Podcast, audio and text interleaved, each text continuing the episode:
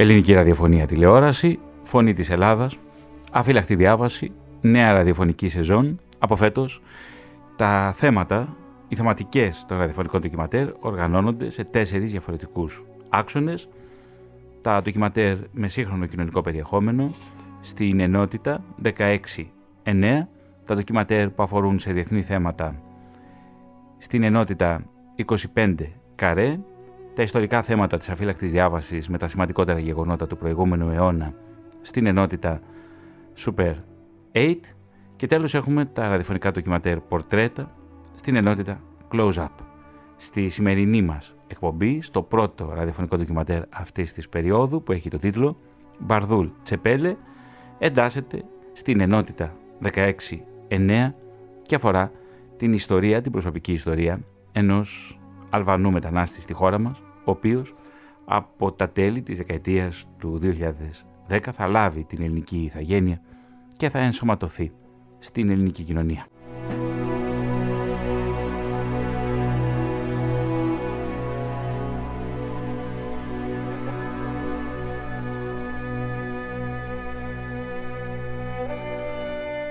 Αλλά η πορεία της κοινωνικής ενσωμάτωσης είναι μια μακρά και βασανιστική διαδικασία.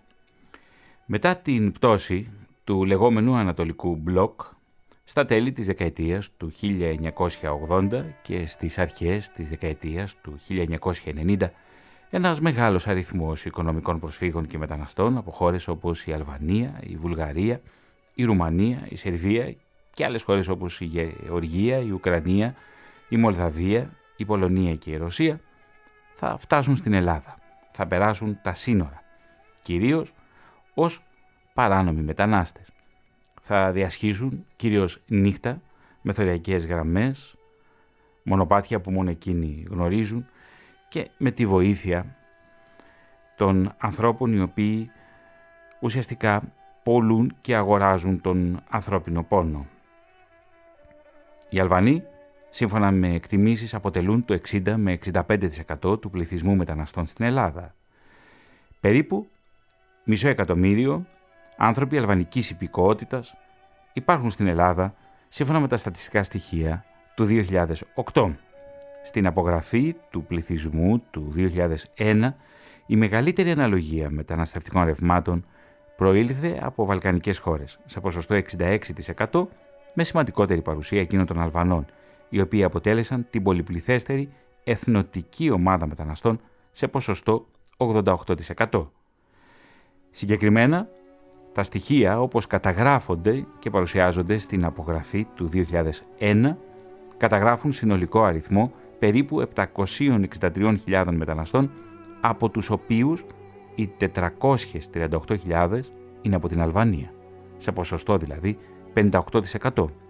Ακολουθούν μετανάστες από τη Βουλγαρία 4,6%, τη Γεωργία 3%, τη Ρουμανία 2,9%, και από άλλες χώρες με σαφώς μικρότερα ποσοστά. Τα μεταναστευτικά ρεύματα στην Ελλάδα της περίοδου από το 1990 και μετά ουσιαστικά θα ολοκληρωθούν στην αυγή του νέου αιώνα όσον αφορά στο βαλκανικό χώρο γιατί τα επόμενα χρόνια οι μεταναστευτικές ροές θα είναι κυρίως από την Ασία και από την Αφρική.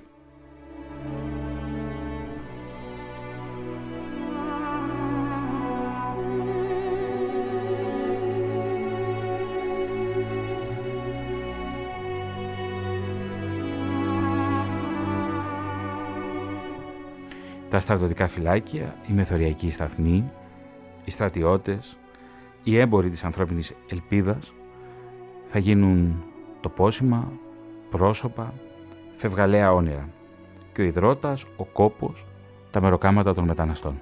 Κυρίες και κύριοι, το σημερινό ραδιοφωνικό ντοκιματέρ βασίζεται σε ένα κινηματογραφικό ντοκιματέρ που έχει τον τίτλο «Ένας Μπαρδούλ». Σκηνοθέτης του ντοκιματέρ είναι ο Γιώργος Γιαννόπουλος, ο οποίος παράλληλα είναι και καθηγητής πληροφορικής στο 5ο Εσπερινό ΕΠΑΛ των Αθηνών. Γιώργο, καλώς ήρθες στην αφιλακτή διάβαση. Γεια σας, καλώς σας βρήκα. Πότε γίνεται η γνωριμία με τον κεντρικό μας ήρωα, τον Παρδούλ Τσεπέλε; ο Μπαρδούλ ήταν μαθητής στο σχολείο μας, ε, δηλαδή σπούδασε την ειδικότητα της πληροφορικής και τον είχα μαθητή για δύο χρόνια στο σχολείο και καθώς ερχόταν μέσα στο εργαστήριο της πληροφορικής, πολλές φορές μας έλεγε ιστορίες για την Αλβανία, για το σπίτι του που έχει πρόβλημα εκεί με, τη, με, τη, με, το, με το Δημαρχείο, ότι θα το πάρουν, ε, προβλήματα ε, πώς έφτασε ε, στην Ελλάδα. Ε, μου έλεγε κιόλας πολλές φορές ότι κάθε πρωί ε, ξυπνάει πολύ νωρίς και πηγαίνει ε, σε ένα σταθμό λεωφορείων στην Κηφισιά και περιμένει να τον πάρουν, κάνει πιάτσα δηλαδή, περιμένει να τον πάρουν για κάποιο μεροκάματο. Και αυτό μου προκόνηξε πολύ ενδιαφέρον. Δηλαδή, λέω, είναι δυνατόν τώρα κάποιος να ξυπνάει το πρωί και να πηγαίνει κάπου και να περιμένει να τον πάρουν. Δηλαδή, ήταν μια εικόνα που δεν μπορούσα να την ε, συνειδητοποιήσω πώς είναι.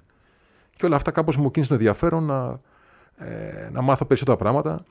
Και ευκαιρία κιόλας ε, πειραματιζόμουν να κάνω ένα ντοκιμαντέρ. Ε, ήταν ε, και ο, ο Μπαρδούλ ε, ήθελε και αυτή την ιδέα να κάνουμε κάτι μαζί.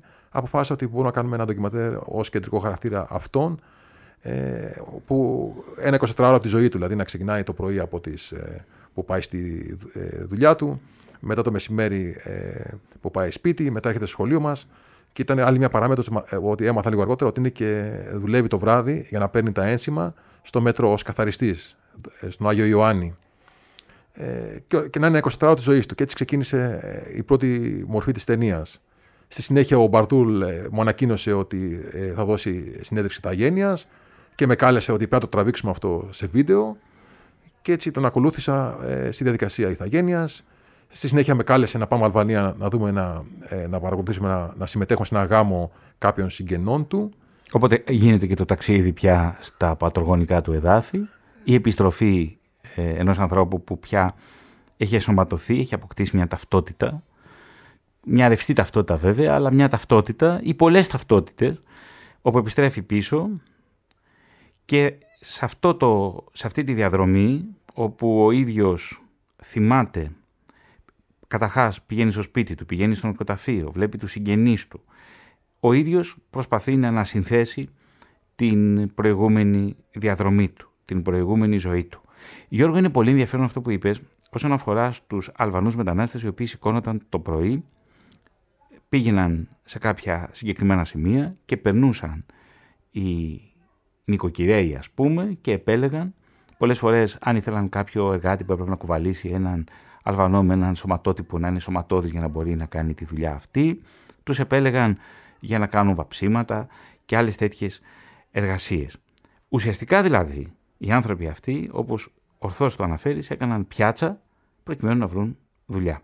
Και εδώ να πούμε ότι πολλές, πολλά κορίτσια τα οποία ήρθαν ως μετανάστες στην Ελλάδα υποχρεώθηκαν μέσα από τα γνωστά κυκλώματα εμπορίου ανθρώπινης σάρκας να οδηγηθούν και να γίνουν σεξεργάτριες τα χρόνια μετά τη δεκαετία του 1990.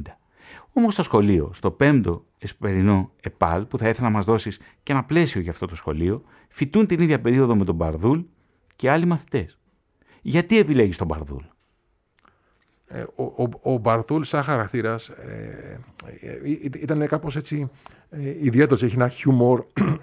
Μπορούμε να πούμε ότι είναι κάπως. Ε, ε, του, του, του, αρέσει να λέει ιστορίες, έχει μια τάση να παρουσιάζει τη ζωή του, ε, αυτά που κάνει. Και είχαμε και μια καλή σχέση. Δηλαδή, ε, από τη στιγμή και όλα, όλα αυτά μου είχε πει, ε, μου κίνησε το ενδιαφέρον. Ε, αλλά κυρίως και όλες από δικές μου αναμνήσεις. Για, για παράδειγμα, μια μεγάλη ανάμνηση που έχω τη δεκαετία του 90, όταν ήμουν φοιτητής, είναι όταν κάποια στιγμή είχα πάρει το λεωφορείο 222 τότε για να ανέβω στο, στο Πολυτεχνείο εκεί που σπούδαζα. Ε, ξαφνικά έγινε ένα επεισόδιο. Υπήρξε κάποιος Αλβανός όπου υποτίθεται ότι κάτι έκλεψε. Το χτυπήσαμε στο λεωφορείο. Ε, το κατεβάσαν κάτω και θυμάμαι είχα εξοργιστεί που το, το, το, φερτήκαν έτσι. Και μετά από λίγο αυτό οδηγήθηκε στο αστυνομικό τμήμα ζωγράφου. Και θυμάμαι κιόλας, ε, είχα πάει στο αστυνομικό τμήμα ζωγράφου, του είχα πει ότι είδα ότι αυτό το πράγμα δεν, δεν πρέπει να το κάνουν, δηλαδή μπορεί να συλλάβουν, αλλά όχι να σε χτυπήσουν και να γίνει αυτό. Και του είχα δώσει το σταθερό μου τηλέφωνο. Τότε δεν είχαμε κινητά τηλέφωνα. Και θυμάμαι μετά ε, ε, έφυγα και ένας αστυνομικός γύρισε και μου είπε: Του έδωσε το τηλέφωνό σου, αυτός θα έρθει να σε κλέψει. Ναι, είναι η απριόρι ταυτότητα που αποδίδουμε στους ε, μετανάστες.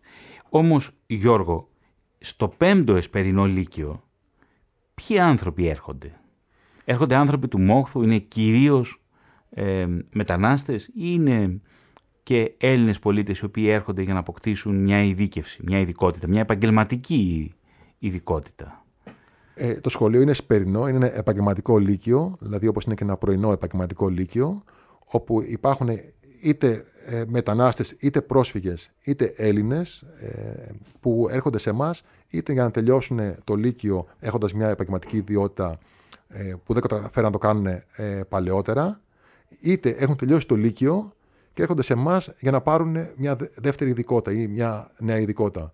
Για παράδειγμα, εμείς έχουμε ε, τμήμα δικτύων ε, τεχνικών δικτύων και υπολογιστών, υπάρχει ε, ειδικότητα οικονομίας και διοίκησης, υπάρχει ε, υπαλληλογραφείο δηλαδή, υπάρχει ειδικότητα νοσηλευτικής, ε, ε, τώρα υπάρχει και μια ειδικότητα ραδιοτεχνολογίας, ε, βρεφονιβικομίας, έχουμε διάφορες ειδικότητες. Γιώργο, το μάθημα ξεκινά φαντάζομαι αργά. Θυμάμαι και εγώ όταν επειδή μεγάλωσα σε μια εργατική γειτονιά, τότε είχαμε εναλλασσόμενες βάρδιες στο σχολείο, δηλαδή έχω πάει και βράδυ σχολείο, την βάρδια όπου σχολούσαμε πια στις 7.30 ώρα και θυμάμαι ότι τότε ξεκινούσε το εσπερινό ε, κομμάτι του σχολείου, το εσπερινό, η εσπερινή περίοδος.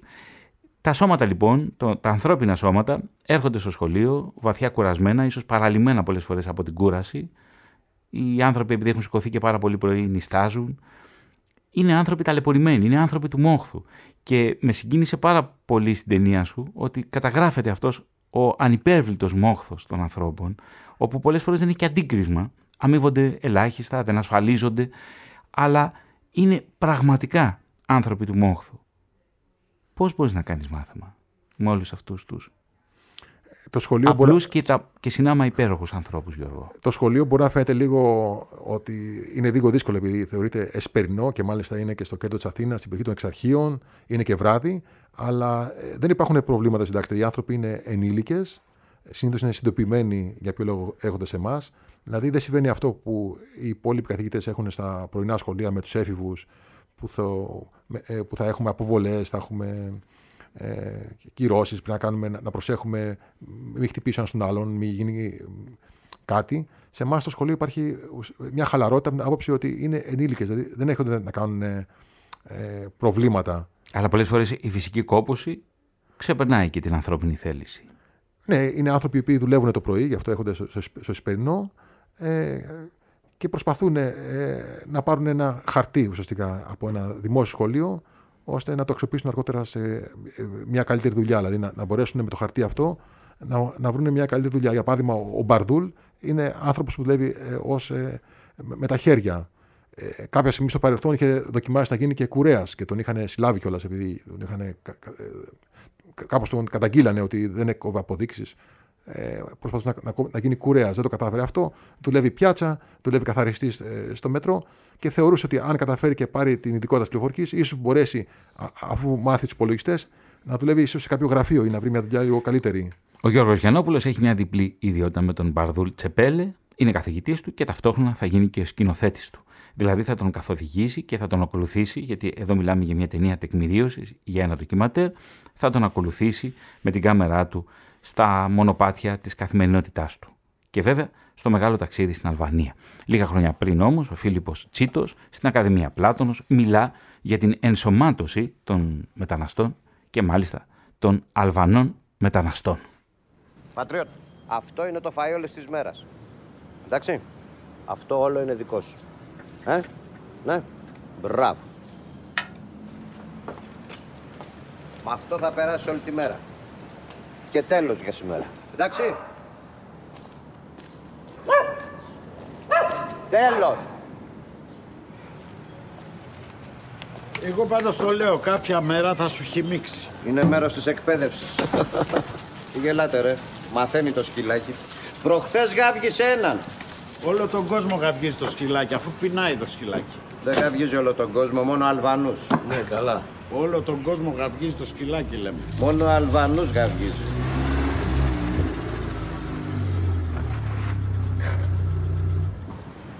Τι έγινε; Περιμένα μας σε γαυγίσει ο σκύλος. Αλβανός είμαι.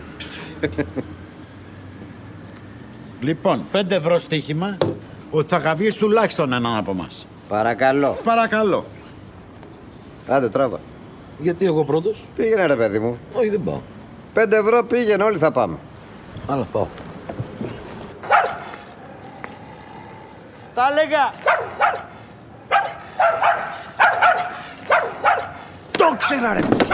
Μπράβο αγόρι μου, μπράβο σκυλάκο μου, μπράβο πατριωτάκο μου εσύ. Μπράβο, μπράβο, μπράβο. Υπάρχει πρόβλημα. Πάντως καλά αντέδρασες. Άμα βλέπεις σκύλο δεν τρέχεις. Εσύ έχεις ορέξια πλάκα, εγώ έχω δουλειά. Τι δουλειά; Έχεις τηλέφωνο; Έχω κάτι μερεμέτια στο σπίτι, μπορεί να σε χρειαστώ. 69, 36, 24, 44, 77. Όνομα; Νίκος. Όχι αυτό ρε σαχλαμάρα, το αλβανικό. Τι άνθρωποι είστε εσείς, αλλάζετε το όνομά σας. Δεν θα γίνεις Έλληνας ποτέ Αλβανέ, Αλβανέ Αφύλακτη διάβαση, ραδιοφωνικό ντοκιματέρ με τίτλο Μπαρδούλ Τσεπέλε στην ενότητα 16-9. Όλοι οι τίτλοι, Γιώργο, των ενωτήτων αυτής εδώ της εκπομπής είναι κινηματογραφική. Ο κινηματογράφος συναντά το ραδιόφωνο. Αφύλακτη διάβαση, φωνή της Ελλάδας, το παγκόσμιο ραδιόφωνο της ΕΡΤ. Όταν λοιπόν γίνεται η συνάντηση, η δική σου με τον Μπαρδούλ, θα ήθελα να μας πεις ποια είναι τα κυριότερα ζητήματα που αντιμετωπίζει ο Μπαρδούλ από την μακρόχρονη παραμονή του στην Ελλάδα. Βρίσκεται πολλά χρόνια και είναι στην τελική ευθεία προκειμένου να δώσει τις εξετάσεις πιστοποίησης και να λάβει τελικώς την ελληνική ηθαγένεια. Κάτι που θα συμβεί το 2019 και θα γίνει Έλληνας. Αυτό που ακούσαμε και προηγούμενα στην ταινία Αλβανέ, Αλβανέ, δεν θα γίνεις Έλληνας ποτέ. Ποια είναι τα κυριότερα προβλήματα που απασχολούν τον Μπαρδούλ; Ε, γενικά κάποιος ο οποίος είναι από τρίτη χώρα, ε, ε, για να δώσει ε, για ηθαγένεια πληρώνει ένα μεγάλο ποσό. Δεν ξέρω πόσο ακριβώς είναι, αλλά δεν- είναι ένα ποσό α- ε, ακα- ακα- ε, αρκετών εκατοντάδων ευρώ. Και αφού δώσει για ηθαγένεια, δεν είναι σίγουρο αν θα καταφέρει να την πάρει. Δηλαδή μπορεί να χάσει αυτά τα χρήματα. Το μεγάλο πρόβλημα είναι κάποιος που ζει 20 χρόνια στην Ελλάδα, ας πούμε και 30 για παράδειγμα, είναι ότι πλέον δεν, δεν νιώθει ότι είναι εδώ, αλλά και ότι δεν είναι εδώ. Δηλαδή είναι ε, ε, κάτοικος ε, της Ελλάδος, αλλά με άδεια παραμονής, που ούτε νιώθει ότι είναι Αλβανός γιατί δεν μένει στην Αλβανία, ούτε νιώθει ότι είναι Έλληνας ο- ο- ε, επειδή είναι εδώ πέρα. Και κάνω αυτή η προσπάθεια. Και οι εξετάσεις ηθαγένειας, τότε που ήταν οι προφορικές όπως έδωσε ο Μπαρδούλ, έπρεπε να μάθει ε, απ' έξω νομούς, ποτάμια, γεωγραφία της Ελλάδος, ε, ποιος πολιτικός βρίσκεται σε, ποια- σε κάθε θέση, ε, ε, τι γιορτάζουμε 17 Νοέμβρη, τι γιορτάζουμε 25 Μαρτίου. Ε, Λεπτομέρειες οι οποίες και άμα ρωτήσουμε ένα Έλληνα, ε, δεν μπορεί να τις απαντήσει. Δηλαδή, άμα σταματήσουμε στον δρόμο κάποιον και πούμε ποιος είναι ε, ξέρω εγώ, ο Υπουργός Οικονομικών σήμερα, ε, πο- πάρα πολλοί κόσμοι θα απαντήσει δεν ξέρω. Ε, Ενώ αυτά πρέπει να τα ξέρει κάποιος ε, αλλοδαπός για να δώσει εξετάσεις ηθαγένεια. Ρατσιστικές συμπεριφορές γνώρισες αυτή τη διαδρομή του στην Ελλάδα; Κάποια στιγμή, όταν γυρίζαμε ε, από τα γυρίσματα με, με το ηλεκτρικό, ρώτησα τον ε, Μπαρδούλ γιατί θέλει να γίνει Έλληνας; Και μου λέει Γιώργο, μια φορά ήμουν λέει στο μετρό και ε, κα, καθόμουν και σηκώνομαι να, να δώσω τη θέση μου σε μια γυναίκα. Ε, Με το που σηκώνομαι και, και της λέω, παρακαλώ καθίστε, όπως κάνουν συνήθως ε, κάποιοι άνθρωποι όταν βλέπουν κάποιον ηλικιωμένο, η γυναίκα μου λέει Παλιοαλβανέ, και τσαντίστηκα και θέλω την επόμενη φορά λέει, που θα ξαναγίνει κάτι τέτοιο να βγάλω την ελληνική ταυτότητα και το τη στρίψω στη μούρη της. Ταξίδευα προσφάτως από την Αθήνα προς τη Θεσσαλονίκη με το κτέλ. Ανεβαίνει στο λεωφορείο λίγο πριν ξεκινήσουμε μια κυρία από την Αλβανία, την οποία τη συνοδεύει ο γιος της, μέχρι να τακτοποιηθεί ε, στο κάθισμα και όταν πια ε, γίνεται μια παρατήρηση στον οδηγό, γιατί δεν έχει ξεκινήσει ακόμα, λέει ο οδηγός, περιμένω να φύγει τέλος πάντων αυτός ο Αλβανός μέσα από το λεωφορείο για να μπορέσω να ξεκινήσω. Δηλαδή η ταυτότητα της εθνοτικής καταγωγής υπερισχύει. Δεν θα έλεγε ποτέ ίσως κάποιος περιμένει να φύγει αυτός ο Έλληνας ή αυτός ο, ε, σε- αν ήταν σε μια άλλη χώρα.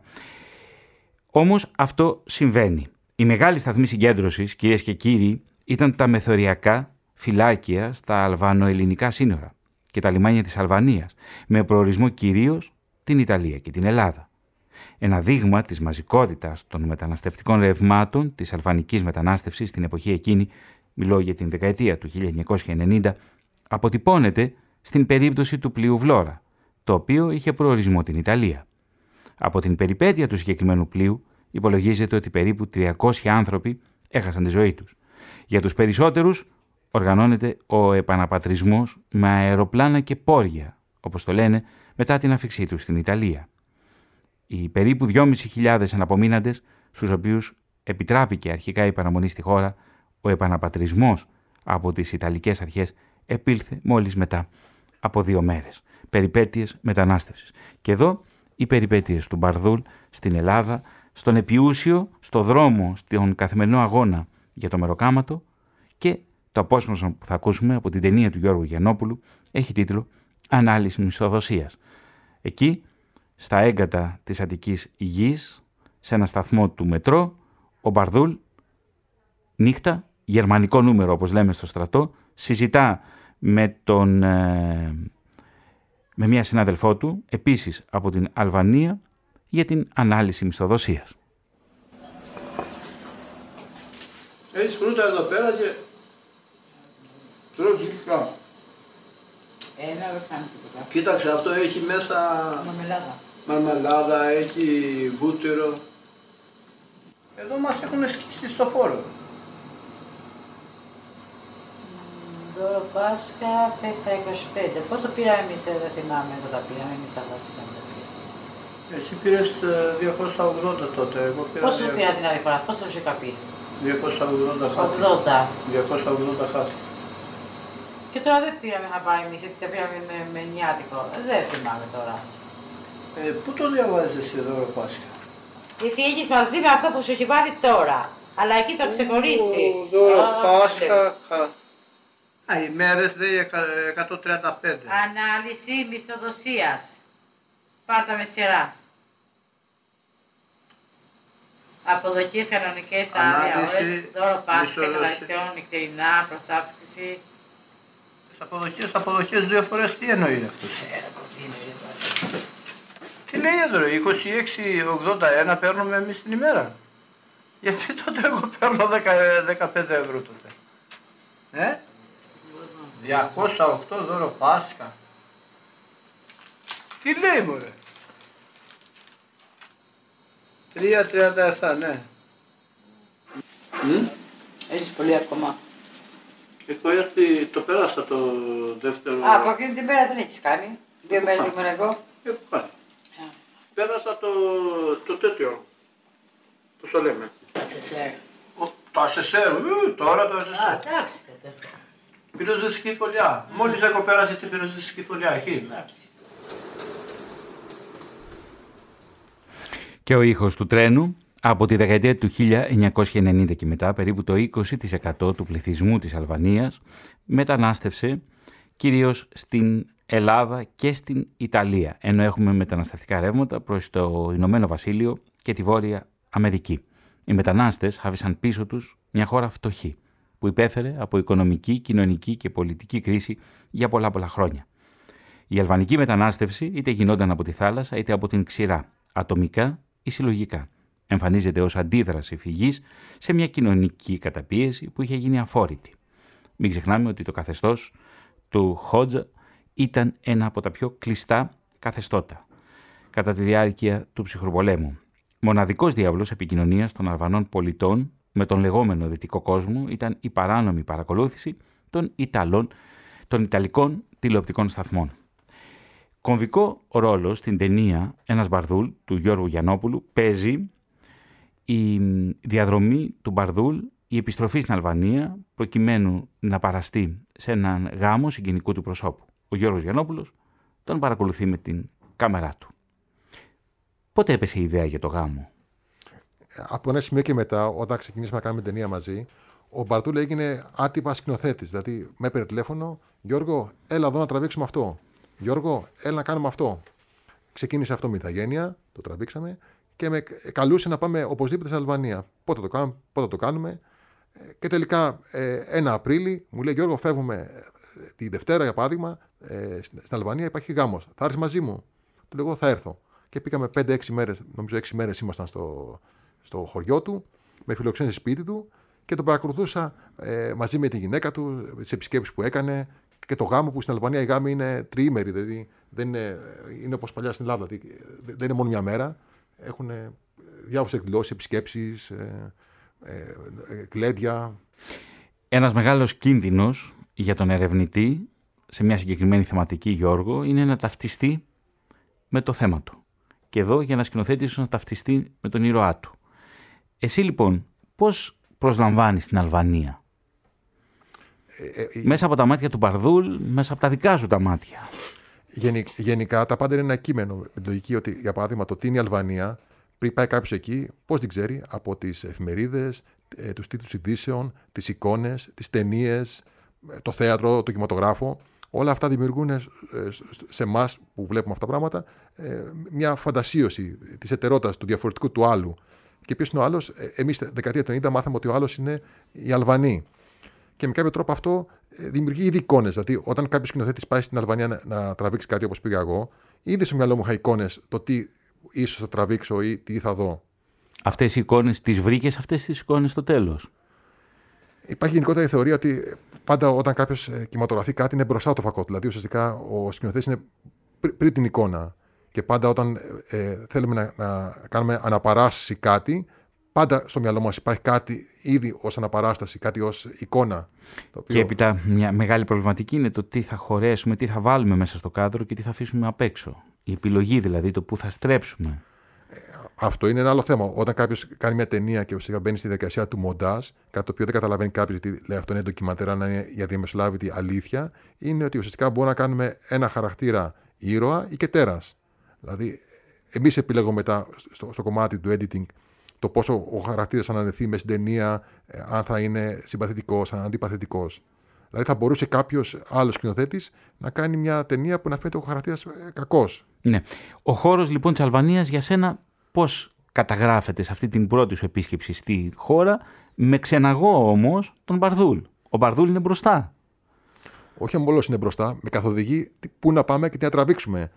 Και, και πολλές φορές ε, έλεγα να κάνουμε ένα γύρισμα και διαφωνούσε. Για παράδειγμα, το νεκροταφείο που θεωρώ ένα καλό γύρισμα, ο Μπαρδούλ προσπαθεί να το αποφύγει, να μην πάμε εκεί. Και εγώ επέμενα να πάμε εκεί και να το γυρίσουμε και να γίνει το γύρισμα εκεί. Νομίζω είναι από τις πιο συγκλονιστικές στιγμές ταινίας η επίσκεψης στο νεκροταφείο. Στο δρόμο για το γάμο, λοιπόν, ο Γιώργος Γιαννόπουλος και ο Μπαρδούλ Τσεπέλε. Όλη η οικογένεια μαζεμένη. Η μεγάλη αδερφή, πατρικός σπίτι, η μικρή αδερφή, ο μεγάλος αδερφός από πίσω, ο δεύτερος από εκεί, ο τρίτος πιο πέρα. Όλοι μαζεμένα, μόνο εμένα με έχουν διώξει με κλωτσές. Ακούς το τραγούδι. Όποιος δεν πίνει τσίπρο και κρασί, θα πεθάνει πριν από την καλοκαίρι. Επάνω τσαϊκό κανφάρε, το φτες, Αχ, καμού Ηρακλείο να βάρε, την αντιτούμε δες. Για και διάμα σε όμω σου δε με τι σε άτιος.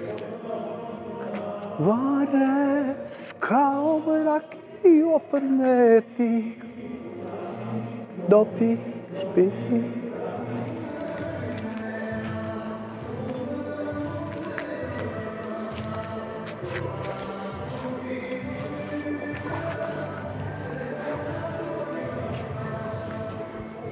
Ο γάμος αυτός, Γιώργο, πότε καταγράφεται, πότε κινηματογραφείται; Αυτό έγινε τον Απρίλιο, ε, αυτό έγινε τον Απρίλιο του 18-19. 18 νομίζω πήγαμε στην Αλβανία. Θα πάμε λοιπόν 50 χρόνια πίσω.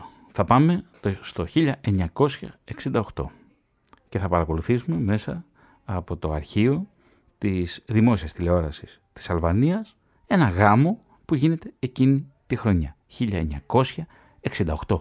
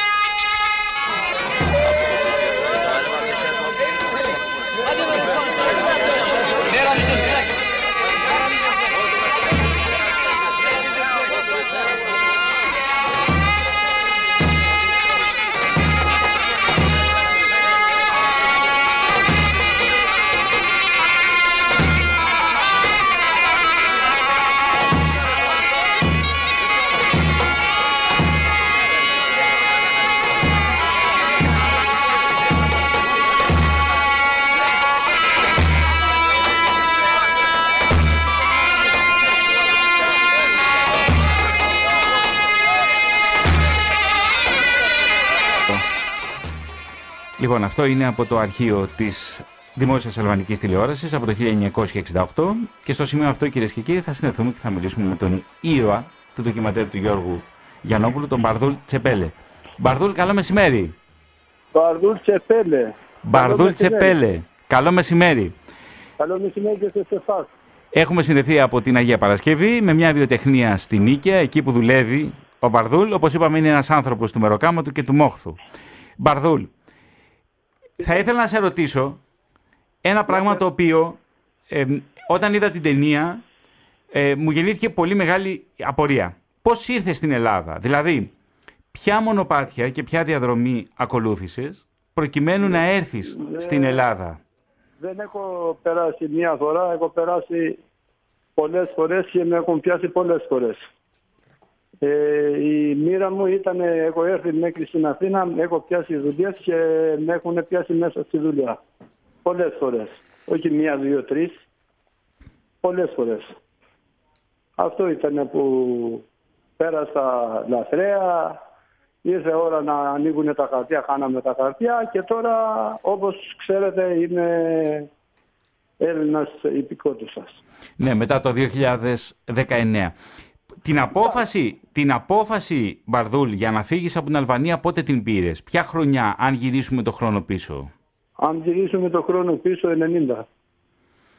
Τότε έφευγαν πολλοί. Από το Δεν χωρι... σας άκουσα. Τότε, λέω, έφευγαν πολλοί από την Αλβανία και έρχονταν στην Ελλάδα.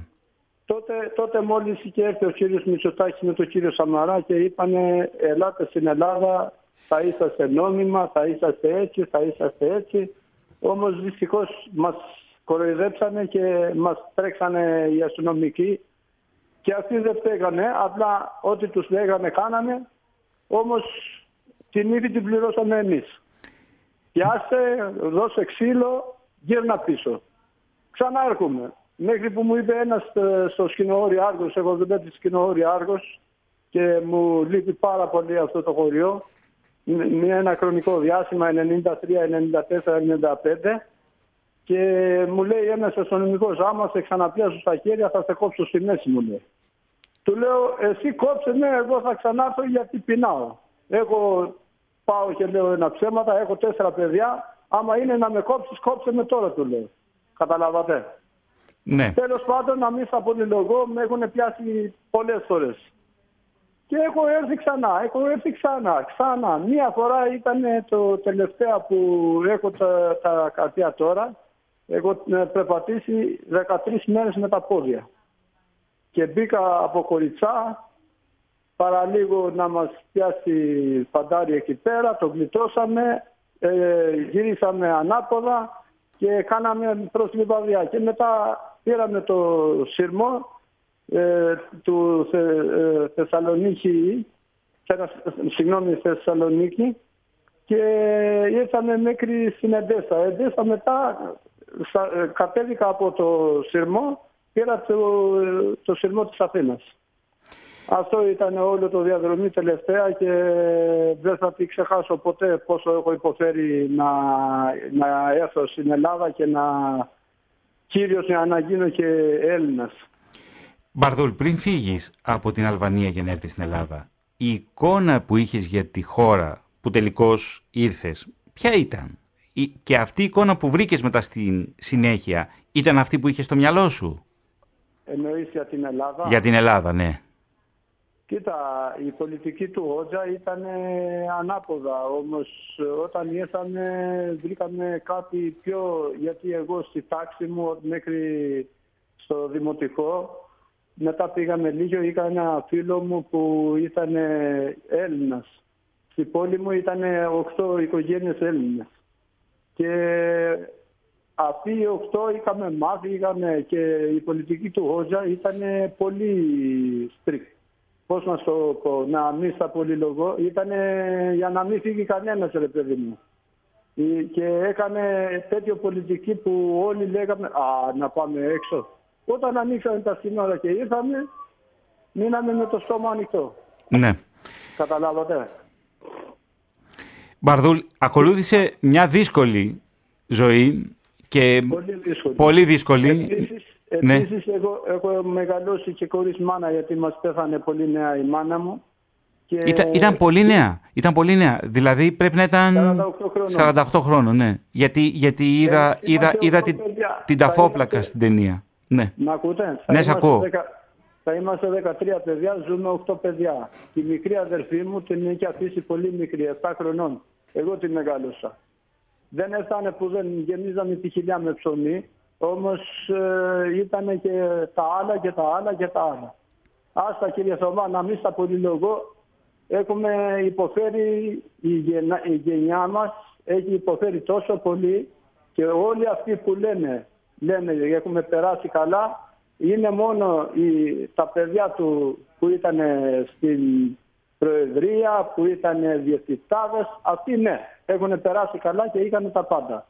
Ενώ εμείς, όλοι, όλος ο λαός, να μου πει κάποιος από λαό και έχει περάσει καλά στην Αλβανία, κοροϊδεύει το αυτό του. Μπαρδουλοδρόμος, ναι. Ε, συγγνώμη κύριε Θωμά, γιατί εγώ μεγάλωσα και άρχιζα από πολύ μικρό να δουλέψω τορναδόρος και η ζωή μου ήταν μπήκα χωρίς βαθμολογία και έφυγα από την ε, Αλβανία με το τίτλο Μάστορα. Δηλαδή ήμουνα τόσο πεισματάρης στη δουλειά και έκανα χίλια ένα στο τόρνο. Είχα πιάσει μπορίκ, είχα πιάσει ε, φρέζα, ραντιφικέ. Ήρθε ένα, ένα χρονικό διάστημα, ρε παιδί μου, και φύγανε όλοι και εμένα με γυρνάγανε πίσω και κράταγα όλη, όλη την ε, ομάδα εκεί πέρα, το κράταγα εγώ με όλα τα μεκανήματα. Γι' αυτό πήγα στο Γιώργο και του τα δείξα όλα τα μεκανήματα που είχα δουλέψει. Όμως δεν ξέρω τι έχει τραβήξει ο Γιώργος και γιατί δεν έχει τραβήξει, όμως εγώ το πήγα εκεί που είχα δουλέψει, που μπήκα με μικρό παιδί και έφυγα με, με μεγάλη εμπειρία. Ναι. Και είναι η, η μνήμη σου, η μνήμη της, το, της εργατικής σου μνήμης στην Αλβανία. Όμως ο δρόμος για να πάρεις τελικώς την ελληνική ηθαγένεια ήταν μακρύς και μεγάλος. Πώς αισθάνθηκες όταν τελικώς έλαβες την ελληνική ηθαγένεια και πια τι σήμαινε για σένα η έννοια, η λέξη Ελλάδα; Ε, με δύο λόγια θα στο κλείσω αυτό. Έχεις ένα πουλί στο καφάσι. Όταν το αφήνεις ελεύθερος. Αυτός ήμουνα και εγώ όταν πήρα την ηθαγένεια. Κατάλαβατε; Ναι. Δύο λόγια. Άμα θες παραπάνω θα, θα στα πω. Όμως πέρα από το τρέξιμο διάβαζα στο τρένο, στο λεωφορείο και με έπαιρνε ο ύπνος πάνω στο βιβλίο. Πάνω στο σπίτι πηγαίνα όταν είχα ρεπό μέχρι δύο η ώρα τη νύχτα, τρεις η ώρα διάβαζα, διάβαζα και με, με, με, με δίνε χαρά το διάβασμα ρε παιδί μου. Όμως τώρα επειδή έχουμε και πρεσβειοποία δεν μπορούμε να, να διαβάζουμε και καλά και άστα να πάνε. Μπαρδούλ, γεννήθηκες ως Αλβανός και πιστοποιήθηκες σε μεγάλη ηλικία πια ως Έλληνας. Τελικά τι είσαι, Αλβανός, Έλληνας, τι ταυτότητα νομίζω ότι έχεις; Εγώ έχω ταυτότητα του ανθρώπου. Είτε είμαι στην Ελλάδα, είτε είμαι στη Τουρκία, είτε είμαι στην Αγγλία, είτε είμαι στην Αμερική. Τώρα είμαι ελεύθερος πουλί πλέον στην Ελλάδα. Με, με μεγάλη χαρά δουλεύω και πάω στο σπίτι μου για να ξεκουραστώ και δεν έχω ούτε πονοκέφαλο, δεν περιμένω να με πάρει κάποιος να μου πει δώσε αυτό που δεν του έχω. Κύριος εμένα μου κλέψανε το σπίτι, δεν πειράζει, είναι, δεν, ε, δεν μπορώ να σου πω παραπάνω από αυτά. Γιατί να μιλήσουμε μαζί δεν θα φτάσει ούτε μία μέρα, ούτε δύο μέρες, ούτε δέκα μέρες. Και σου έχω υποσχεθεί ότι θα έρθω να σε βρω στην Κοκκινιά, εκεί που εργάζεσαι και που εκεί δούλευαν, δούλευαν πριν από 100 χρόνια οι, Γράψε- οι πρόσφυγες. Γράψε ελευθερίας, ακούς, γράψε ελευθερίας 4, πρώτος όρθος. Θα έρθω. Μόνο εμείς είμαστε πρώτος όρθος ελευθερίας 4. Ωραία. Μπαρδούλ, Να έρθετε όποτε θέλετε. σε ευχαριστώ Χάρηκα που πολύ. σας άκουσα. Και εγώ χάρηκα πολύ σας που άκουσα. μιλήσαμε. Σε Χάρηκα ευχαριστώ που- θερμά. Που είσαστε γενικός και έτσι να σας βρω πάντα κύριε Θωμά. Να είσαι καλά, Υγεία και Μπαρδούλ. Ό,τι το καλύτερο στην οικογένειά σας. Σε ευχαριστώ πολύ. Ευχαριστούμε Καλή συνέχεια.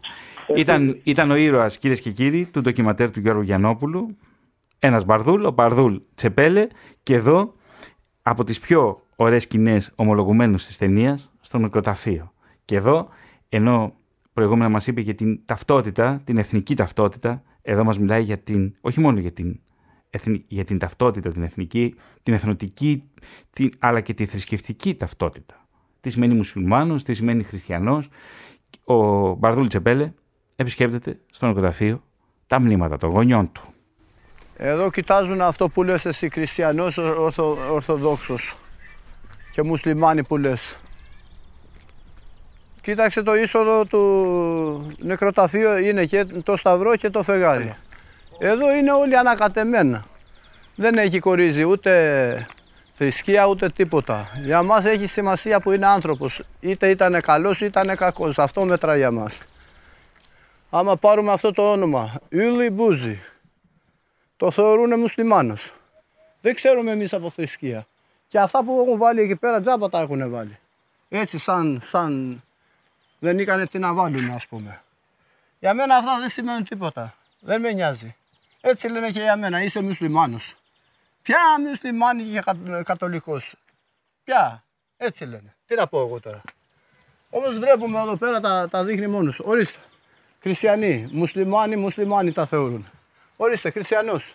Καλά έκανε ο Ενβέρ Χότζας που τα βγάλε όλα. Να τα και οι γονείς μου εδώ πέρα. Πούντι, Να τη. πάμε να δούμε. Θα πάμε όμως αυτά πρώτα και να δείξεις όλη την εικόνα. Στην Ελλάδα πάνε πε- ε, 100 και πάνω. Το καλό εδώ πέρα είναι που τους στάδεις πληρώνεις μόνο αυτό που πληρώνεις στο Δήμο. Όχι σαν στην Ελλάδα που πρέπει να πάρει ο παπάς 2.000 ευρώ και τα λοιπά. Και το χειρότερο που είναι που τα θάβουνε μετά από 2-3 χρόνια σας λένε έλα να τα πάρεις.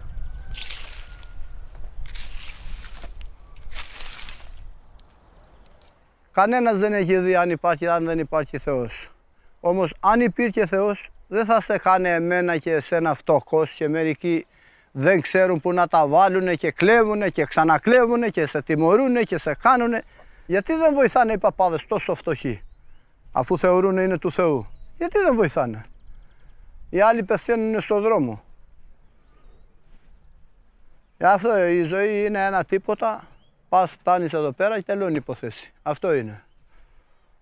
Στο κόλαση λέει θα δεις τι θα δούμε. Πάμε. Πάμε αργήσαμε. Γιατί θα μείνουμε εδώ μου φαίνεται. Έλα Γιώργο, πάμε. Αργήσαμε. Και νομίζω ότι ήρθε η ώρα να συνδεθούμε με το πέμπτο Εσπερινό ΕΠΑΛ στα Εξάρχεια και εκεί θα συναντήσουμε κυρίες και κύριοι τον Παναγιώτη Βαλέλη, είναι ο διευθυντής του Λυκείου. Κύριε Βαλέλη, καλό απόγευμα από την ΕΡΤ και από τη Φωνή της Ελλάδας. Καλησπέρα, καλησπέρα. Λοιπόν, εσείς γνωρίζετε τον Μπαρδούλ, τον γνωρίζετε προσωπικά. Ναι, ναι. Πότε τον, σίγουρα. πότε τον συναντήσατε για πρώτη φορά; Ε, εγώ πήγα στο σχολείο το 17 ως διευθυντής, τη χρονιά δηλαδή, σχολική χρονιά 17-18 και τον βρήκα μαθητή εκεί πέρα. Ναι, ο οποίος είχε... Φοιτούσε Ο- στην ο οποίος, ειδικότητα. ε, Φοιτούσε, φοιτούσε εκεί πέρα στην ειδικότητα της ε, πληροφορικής και δούλευε ο άνθρωπος ε, τα πρωινά, στο μετρό δούλευε και ερχόταν το απόγευμα ε, στο σχολείο. Μεγάλο αγώνα έκανε για να τα φέρει βόλτα και ως οικογενειάρχης και ως άνθρωπος ε, ε, της εργασίας γιατί πολλές φορές πήγαινε και δούλευε από ό,τι θυμάμαι μετά το σχολείο όταν τελείωνε το σχολείο 10 και μισή το βράδυ πήγαινε 11 η ώρα και έπιανε δουλειά στο μετρό.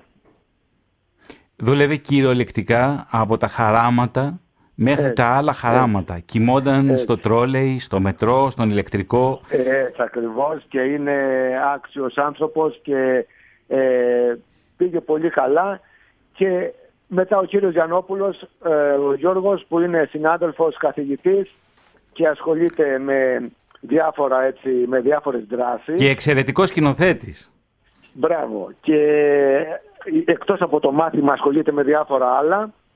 Ε, έκανε αυτή τη ντενιούλα ας πούμε με επίκεντρο το, τη ζωή του Μπαρδούλ ή ενός ε, μετανάστη από την Αλβανία, να το πω έτσι. Κύριε Βαλέλη, είναι πολλές οι περιπτώσεις των ανθρώπων οι οποίοι- οι οποίοι φοιτούν στο εσπερινό ΕΠΑΛ, στο συγκεκριμένο εσπερινό ΕΠΑΛ, στο κέντρο της Αθήνας, στα Εξάρχεια. Και νομίζω ότι κάθε ανθρώπινη ιστορία από αυτές τις ανθρώπινες ιστορίες που περνούν από το συγκεκριμένο σχολείο, που εκτιλήσονται ένα κομμάτι τους στο συγκεκριμένο σχολείο, κάθε μια από αυτές θα μπορούσαν να γίνουν ένα ντοκιματέρ.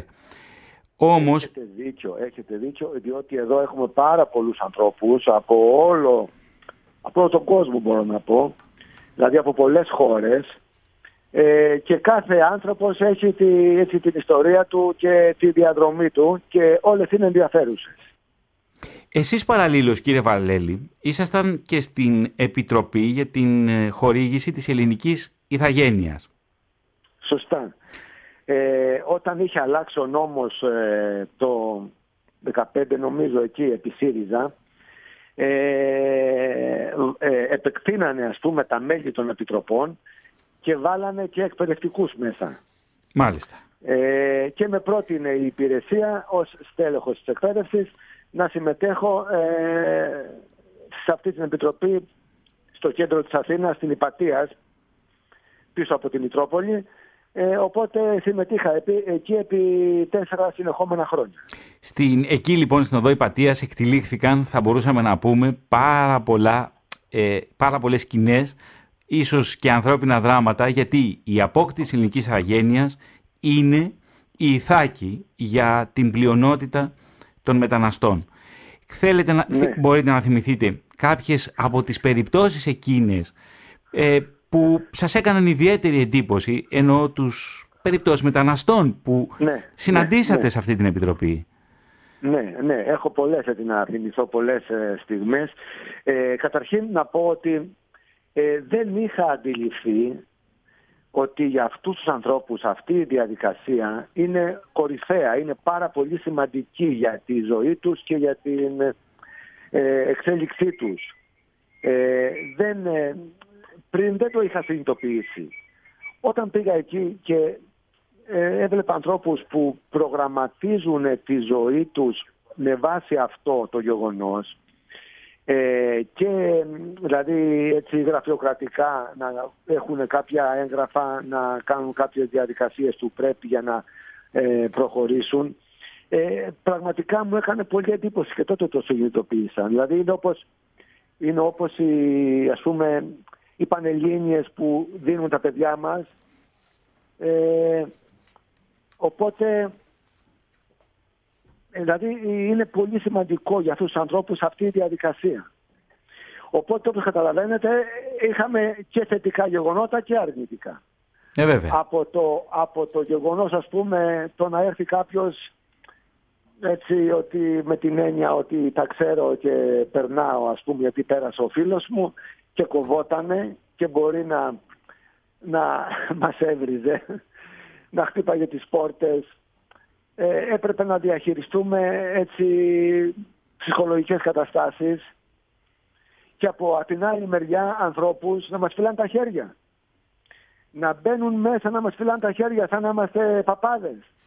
Ότι ευχαριστώ, μ, δηλαδή είστε π- π- πολύ καλοί γιατί με, με, με κάνετε να νιώθω καλά και θέλω να είμαι Έλληνας και ζω εδώ 20 χρόνια και σας ευχαριστώ πάρα πολύ.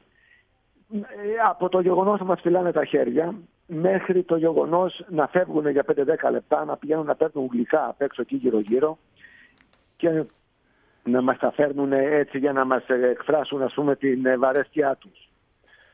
Ε, πολλά γεγονότα ας πούμε έχ- έχουν συμβεί. Ακριβώς, Ε, γιατί είναι, είναι ναι. οι, οι ανθρώπινες ιστορίες Οι, οι, οι ανθρώπινες ιστορίες, σωστά. σε, σε, σωστά. μια, σε, μια, α, μ, ε, σε ένα κομβικό τους ε, σημείο ε, Ναι. όσον αφορά στη λήψη της ελληνικής ηθαγένειας. Κύριε Βαλέλη, Ναι. σας ευχαριστώ θερμά για την επικοινωνία που είχαμε. Να είστε καλά, ευχαριστώ και εγώ για την επικοινωνία. Χαιρετούμε όλους τους ε, ακροατές που μας ακούνε και να έχουμε υγεία, να πάνε όλα καλά στη ζωή μας και να είμαστε αισιόδοξοι. Σας ευχαριστώ θερμά. Να είστε καλά. Γεια σας, γεια σας. Γιώργο Γιαννόπουλε, πότε είπες ότι σταματάμε εδώ το γύρισμα; Πότε ήρθε εκείνη η στιγμή; Ε, ήθελα να τραβήξω και το, το Μπαρδούλ όταν είχε πάρει την ε, ηθαγένεια σε κατάσταση εκλογών. Δηλαδή ήθελα να το τραβήξω ως πλέον νέος Έλληνας ε, να είναι σε ένα καφενείο και να τσακώνεται με κάποιους άλλους γιατί θα ψηφίσει στην Ελλάδα. Αλλά δυστυχώς επειδή οι εκλογές έγιναν νω- νωρίτερα και ή θα γίνεται αργότερα και θα παίρναμε άλλα τρία-τέσσερα χρόνια να περιμέναμε, είπα ότι εδώ η ταινία πρέπει να τελειώσει. Πρέπει να βάλουμε ένα stop. Και αυτή είναι η ταινία. Και εκεί ε, αποφάσισα να τη τελειώσω και να τη στείλω στο φεστιβάλ Δοκιματέρ Θεσσαλονίκης.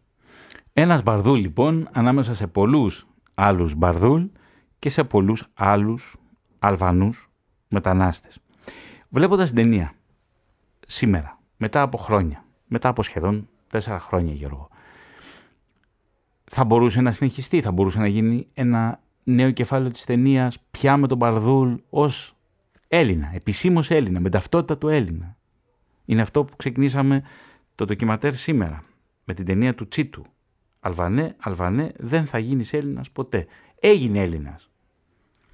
Ε, νομίζω θα έχει πολύ ενδιαφέρον τώρα που ο, ο, ο Μπαρδούλ είναι Έλληνας να ξαναπάμε Αλβανία. Ήδη όταν πηγαίνουμε και τότε που πήγαμε Αλβανία ένιωθε σαν Έλληνας εκεί πέρα. Ε, ήταν βασικά Έλληνας, είχε πάρει το, την, ε, την ηθαγένεια. Άρα εκεί πέρα συμπεριφέρεται ότι έχει και χρήματα να κεράσει. Θα έχει πολύ ενδιαφέρον να, να πάμε Αλβανία και το έχει και παράπονο κιόλας ότι στην ταινία μέσα δεν έβαλα ε, σκηνές από κάστρα, αρχαιολογικούς χώρους. Να πάμε στην Αλβανία και να μου κάνει μια ξενάγηση το τι θέλει να κάνουμε ταινία από τους χώρους που έζησε. Και ουσιαστικά να πάω στην Αλβανία να κάνω μια ταινία που ουσιαστικά ο, ο Μπάρντο να είναι άτυπος σκηνοθέτης και να με καθοδηγεί να τραβήξω και να παρουσιάσουμε. Ουσιαστικά να κάνω Ένα μια ταινία- φαντασιακό. Ένα φαντασιακό τι πρέπει οι Έλληνες να δουν από τον τόπο του. Όπως ακριβώς τον τόπο τον ερμηνεύει και τον σ- νοηματοδοτεί διαρκώς ο Μπαρδούλ Τσεπέλε. Αυτός ήταν και ο ήρωας σε αυτό εδώ το ραδιοφωνικό ντοκιματέρ από την Φωνή της Ελλάδας. Θα ολοκληρώσουμε με, τον, με το αρχείο αριθμός 8. Είναι ένα αλβανικό τραγούδι το οποίο είναι ένα τραγούδι των αρχών του, του προηγούμενου αιώνα.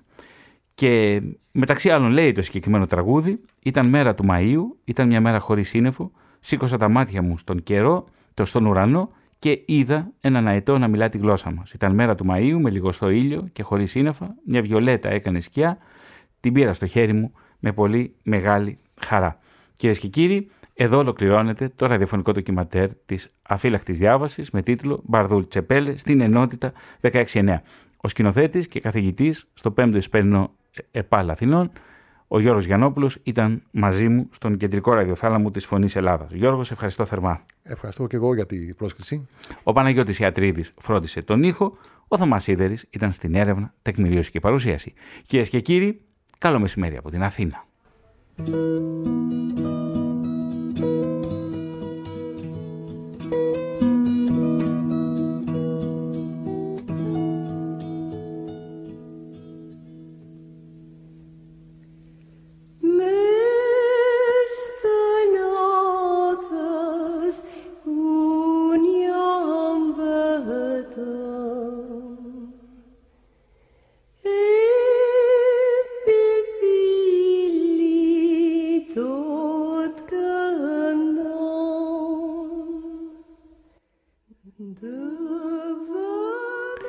Και κάτι που λησμόνισα και είναι νομίζω σημαντικό για τροφή για σκέψη, για περαιτέρω σκέψη, είναι ένα βιβλίο που κρατώ στα χέρια μου και έχει τον τίτλο Greek Cinema at Immigration 1991-2016 με συγγραφέα, είναι μια επιστημονική εργασία του Φιλίπ Φίλης, ελληνικό σινεμά και μετανάστευση που κυρίως επικεντρώνεται στο ελληνικό σινεμά που σχετίζεται, που έχει ως θεματική του τη μετανάστευση από την Αλβανία. Καλό μεσημέρι και πάλι.